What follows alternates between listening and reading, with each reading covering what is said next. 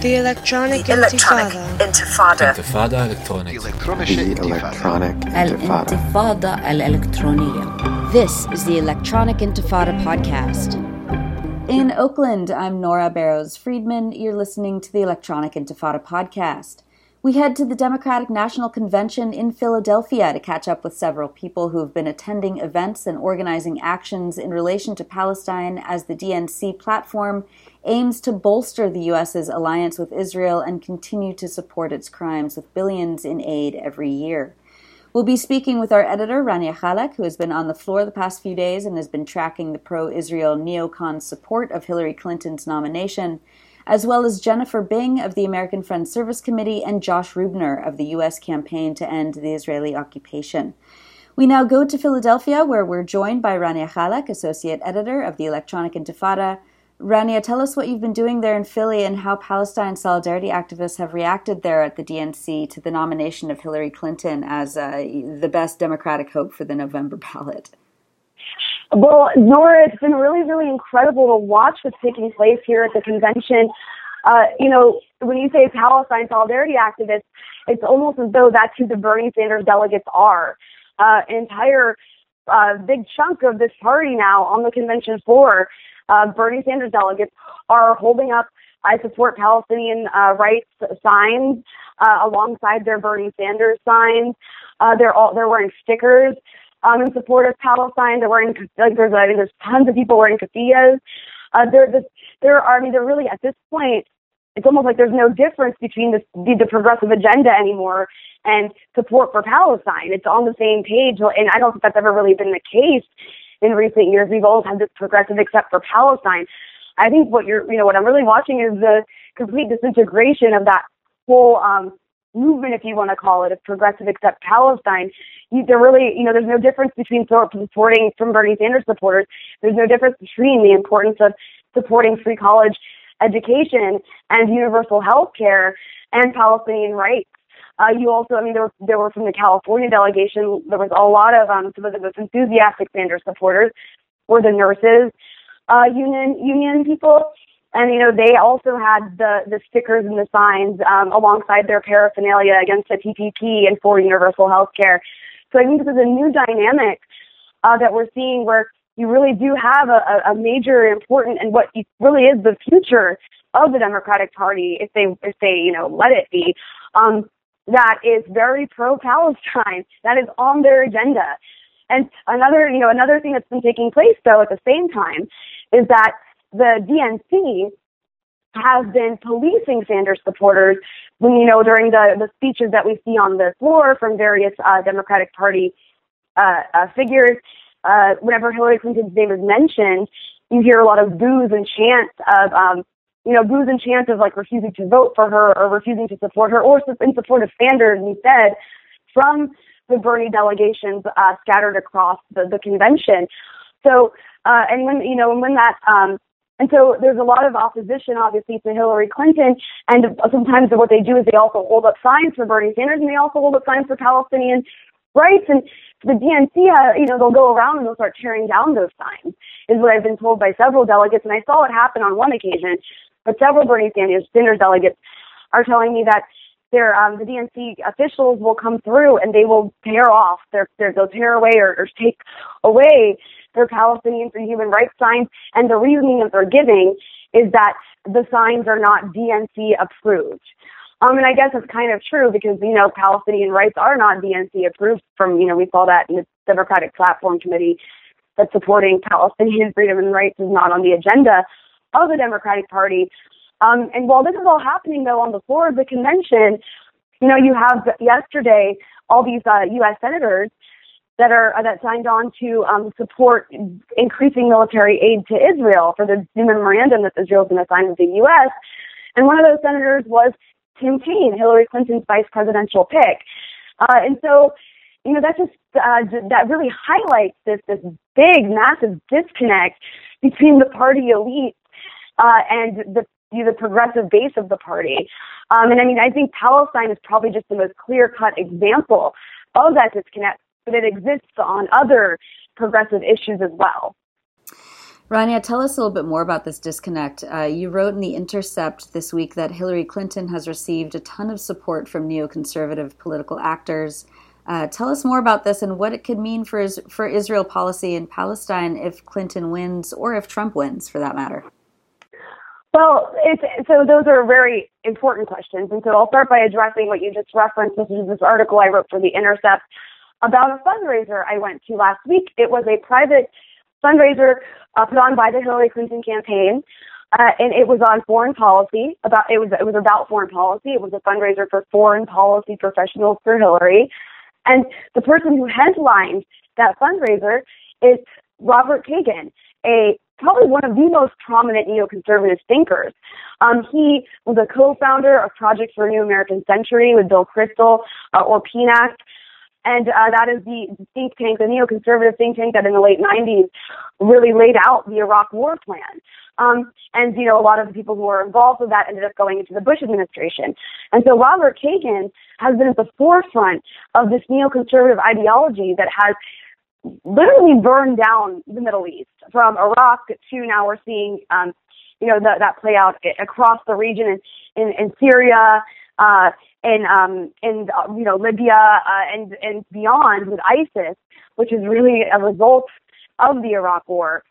Uh, so Robert Kagan, he's also you know there's a bit of you know he represents the split also in the Republican Party, uh, which is has for several decades been the traditional party of the neoconservative movement. Uh, but what you're seeing now is with Donald Trump, you know, Donald Trump, whether you believe it or not, he has been posturing sometimes as an isolationist, saying that he wants to reduce American military abroad. He wants to stop, you know, he doesn't want to bomb other countries. We, we need to stop intervening, saying that the Iraq War destabilized the Middle East and created the problems we have today. Um, whether he means that or not, who knows? Um, but he is saying it, and that's enough to really scare the neoconservatives. And so they've actually fled the Republican Party. Uh, and a lot of them, like Robert Kagan, have fled into the arms of Hillary Clinton, who's welcomed them happily and proudly by allowing Robert Kagan to headline her campaign's official fundraiser. So um, basically, what we see is an alliance forming between the you know liberal, uh, the neoliberal hawks of the Democratic Party and the neoconservatives. We're seeing these two elements uh, converge. Uh, and so, what Robert Kagan did at this fundraiser is he laid out Hillary Clinton's foreign policy vision, which is quite terrifying. Uh, you know, he he spoke about how um, how one of the things he kept fear mongering about was how the U.S. public is increasingly hostile to American intervention. Uh, and it's on both sides of the aisle, he said, among Democrats and Republicans.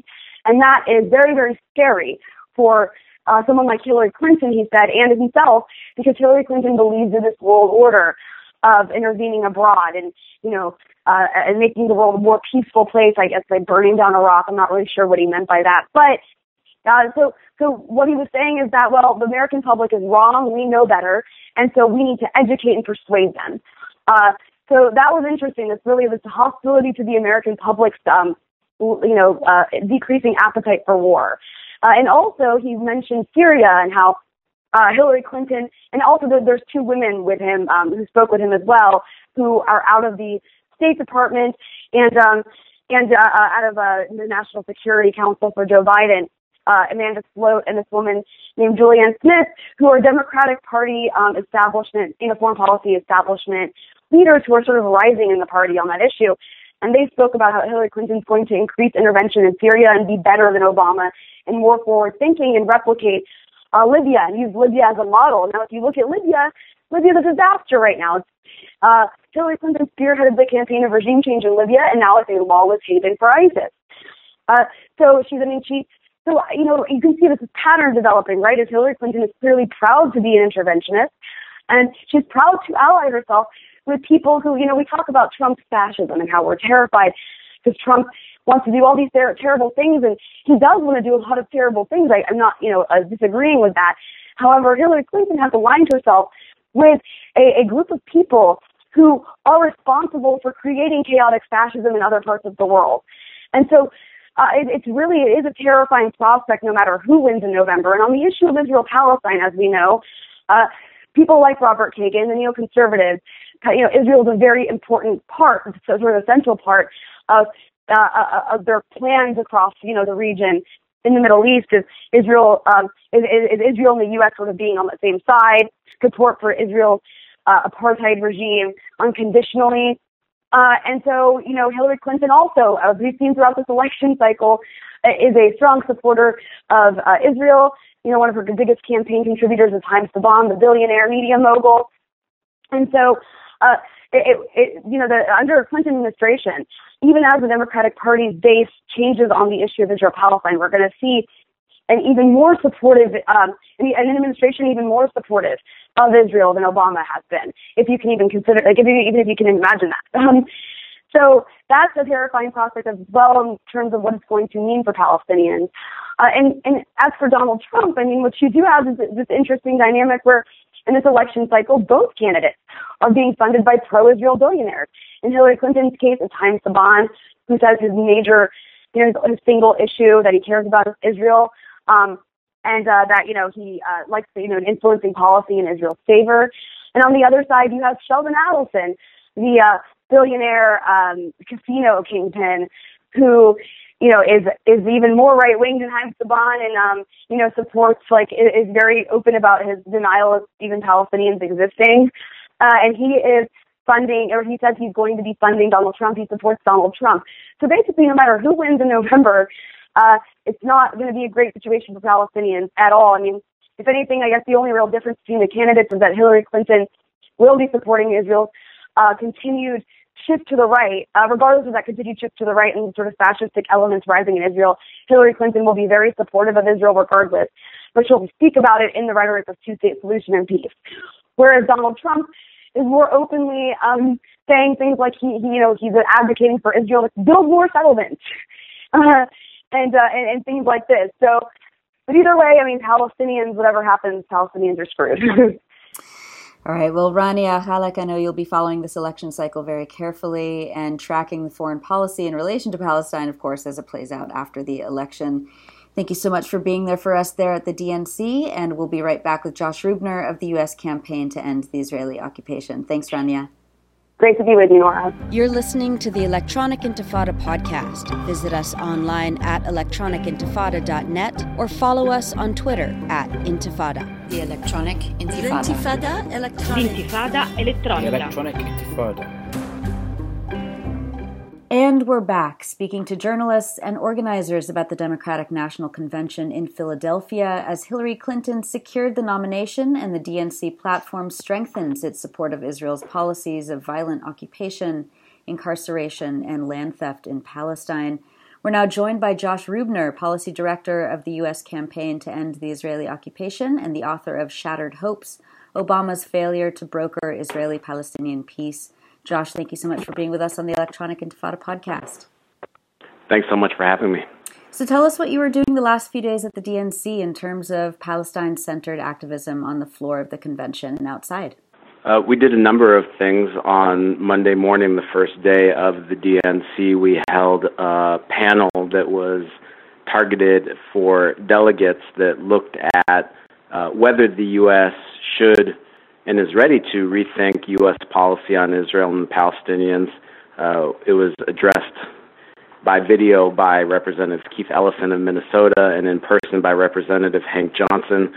We also had uh, Dr. Jim Zogby, who was on the platform drafting committee, uh, and Linda Sarsour, who was the most prominent ever Palestinian American surrogate for a presidential candidate this year, all addressing this issue. It was very well attended, standing room only.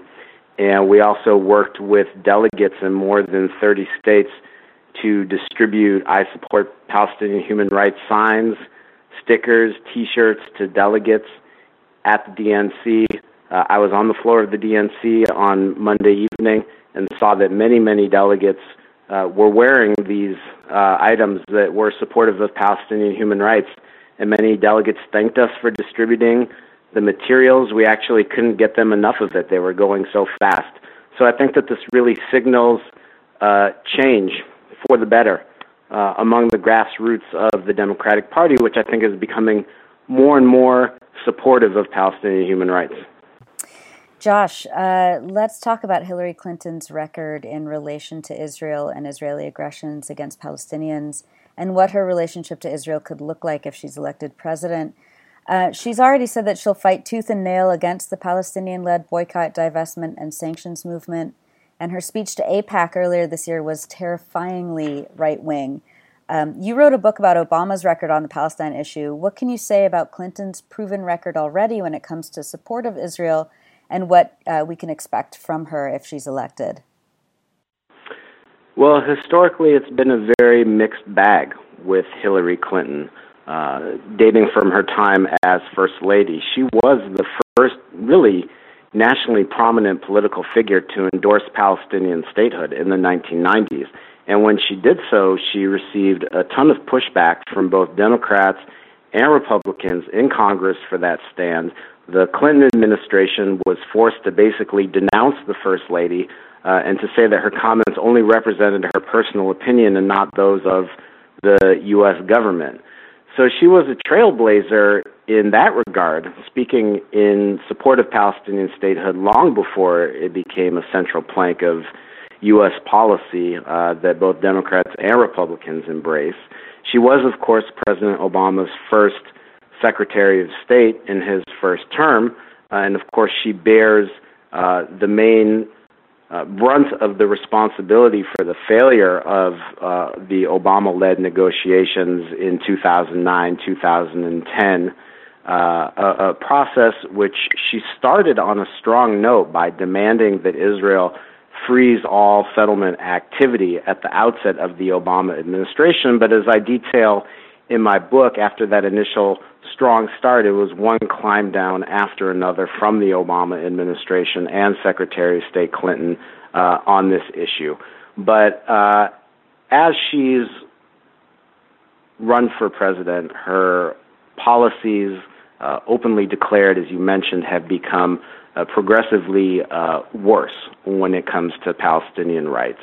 Uh, it's obvious that she's doing this to uh, placate pro Israel donors uh, in the Democratic Party base, most notably Chaim Saban, who's declared himself to be a one issue person, and that issue is Israel. And he donates tens of millions of dollars to Democratic candidates and to Democratic linked institutions to promote a pro Israel narrative within the Democratic Party.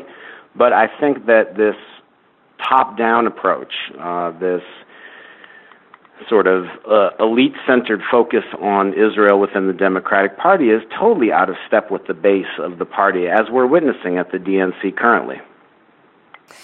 And uh, in terms of her war against the boycott, divestment, and sanctions movement, what can you say about how activists are prepared or preparing to, to gear up to counteract? Um, you know her policies against BDS if she uh, is elected president, or the policies against BDS if Trump is elected president? Well, let's be clear. Hillary Clinton uh, is not driving this anti-BDS legislation. It's being driven on the state level and on the federal level uh, by many different actors uh, many different members of Congress are pushing anti BDS legislation. She sort of jumped onto this uh, bandwagon. Uh, and, you know, despite these very public calls that she's made to, you know, work with Israel and work with its supporters to defeat the BDS movement, uh, it must be clear to all Palestine solidarity activists that the government can impose no conditions or restrictions on our First Amendment right to freedom of expression, to organize for and to advocate campaigns of boycott, divestment, and sanctions. You know, we hear all the time that Israel shouldn't be singled out for special treatment. You can boycott any country in the world, you can boycott any corporation for its policies in this country. And indeed, hundreds, if not thousands, have been targets of boycotts historically, dating back centuries in the history of this country. But suddenly, when activists challenge Israel on its history of uh, violating international law, violating the human rights of the Palestinian people, suddenly politicians are trying to carve out an exemption for Israel and to try to make Israel immune from criticism. And this is a blatantly anti constitutional uh, effort that, if it passes um, at the state and, and the federal level, I'm sure will be challenged in the court because the Supreme Court has recognized in a case brought to it as part of a boycott led by the NAACP that political acts of boycott occupy the highest rung in the hierarchy of First Amendment values in this country. Josh Ruebner of the U.S. campaign to end the Israeli occupation. Um, finally, Josh, uh, we're going to be speaking with Jennifer Bing of the American Friends Service Committee in one moment. But uh, and she's been working with uh, directly with lawmakers to to to challenge uh, the, the U.S.'s position on uh, its support of Israel. What's maybe one or two of the most important things that, that people can do right now um, in support of Palestinian human rights when it comes to um, talking with their legislators? Uh, well, that's a great question, and uh, legislators will be on their August recess uh, very soon, and will be meeting with constituents in their home districts. So it's very important to bring up with legislators the current uh, anti BDS legislation at the congressional level, which is the Combating BDS Act of 2016. This is an act which tries to encourage states to engage in the types of anti BDS legislation that we've seen popping up around the country and also attempts to immunize uh, states against any potential lawsuits that may arise from the negative effect that this might have on corporations, which find themselves on a blacklist as a result of these anti BDS uh, measures, which are blatantly uh, unconstitutional. Congress cannot encourage the states uh, to pass unconstitutional legislation. So, uh, really, this is a, a, key piece of legislation that activists should be raising with their members of Congress during the August recess. And also, the Obama administration is in the final stages of negotiating a deal for additional weapons to Israel, which will be in the neighborhood of $40 billion over the next 10 years. For anyone who's keeping track, that's $10 billion more than President Bush negotiated with Israel in 2007. It's a very worrying development. Obviously, Israel should not get another dollar of U.S. aid uh, because these weapons are used in violation of U.S. law to injure and kill innocent Palestinians by the thousands over the past few decades. So, this is another issue to bring up with uh, legislators during the August recess. All right, Josh Ruebner, Policy Director of the U.S. Campaign to End the Israeli Occupation. Josh, thanks so much for being with us on the Electronic Intifada podcast. Thank you, Nora. And we'll be right back with Jennifer Bing uh, after this song by Gaza based revolution makers. Stay tuned.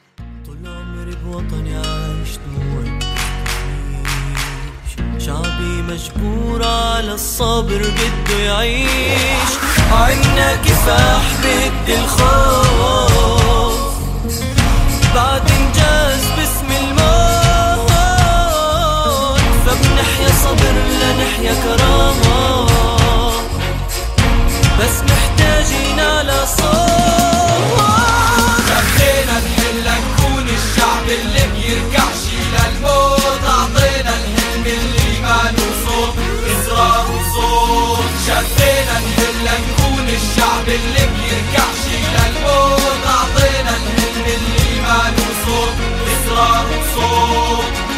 يوم بعدي بيجي غيره بالعافية بأمل يوم جديد. فيش فيه عاصفة نحصد فيه أحلامنا. العارزة نطلق فيه طموحاتنا الصامدة فبدي أغني للشعب مقدس أرضه. دايما بيدور على الشعب سند جنبه ليحمي ظهره. دفن مواهبه باسم القضية. فعامل مستقبلية شهادة يا حرية. فمش بكفي يبكي ليكون بشر. فيروح كبش الشهادة ليحقق نصر. فالموت أصبح انتصار مش خسارة. فبعدم نفسي مقابل نحيا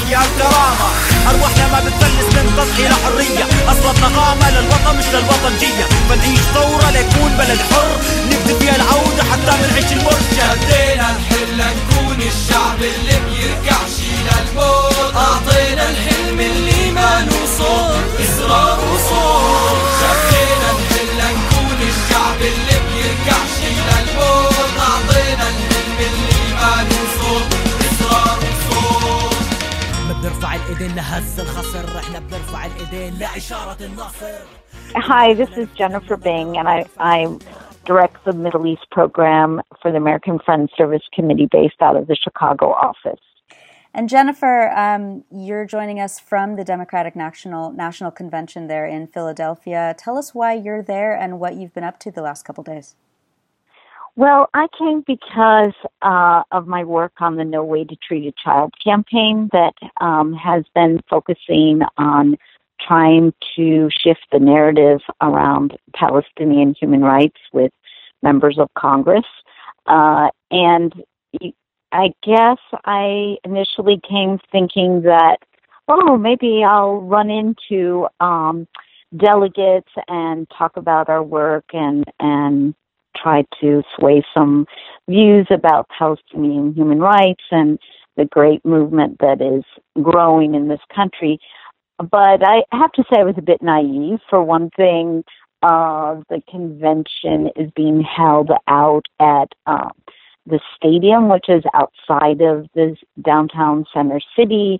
And while delegates are um, taking buses from various hotels in center city out to the convention, um, the the kind of trek out there isn't quite as accessible as as I would have thought, and a lot of the uh, people's convention that's happening and and has been keeping us all busy running from event to event in the last few days has all been more focused on Center City, Philadelphia. So while we have had some delegates coming in and out of uh, our events, uh, which has been great, uh, the kind of handshaking and uh, talking to delegates.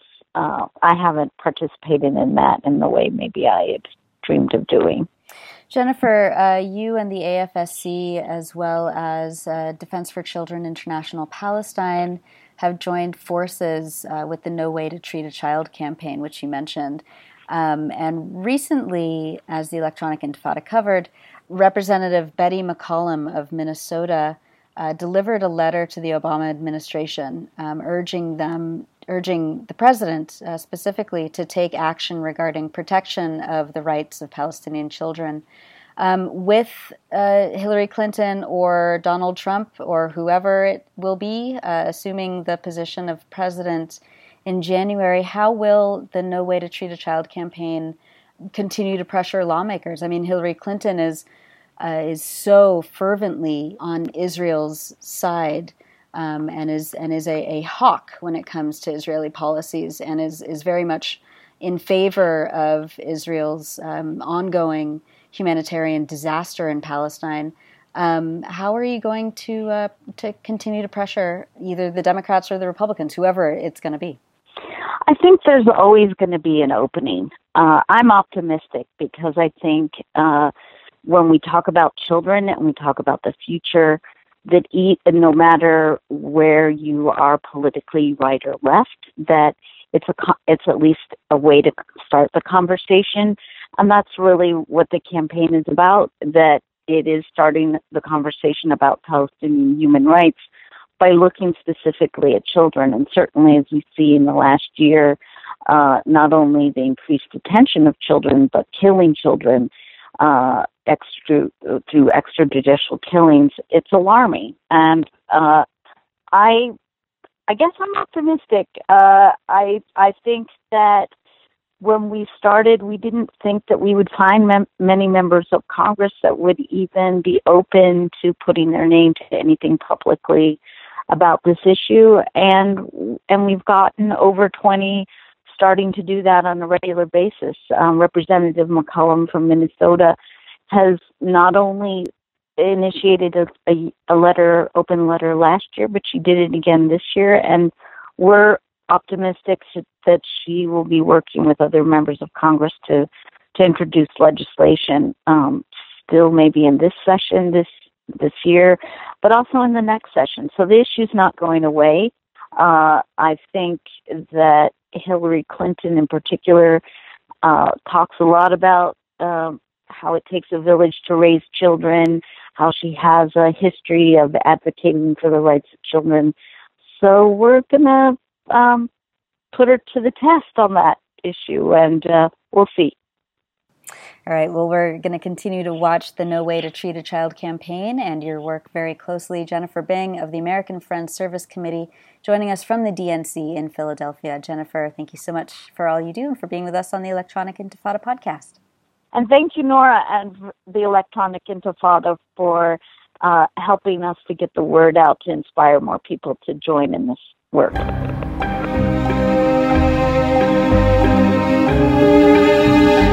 That's it for the Electronic Intifada podcast. For news, information, cultural features and reviews, and pointed opinion and analysis, visit us online at electronicintifada.net, where you can also post comments and sign up for a daily email digest. Follow us on Twitter at Intifada. Radio stations are free to use this podcast, and if you're listening on iTunes, support the Electronic Intifada podcast by rating it and leaving a review. On behalf of all of us at the Electronic Intifada, Thank you for listening.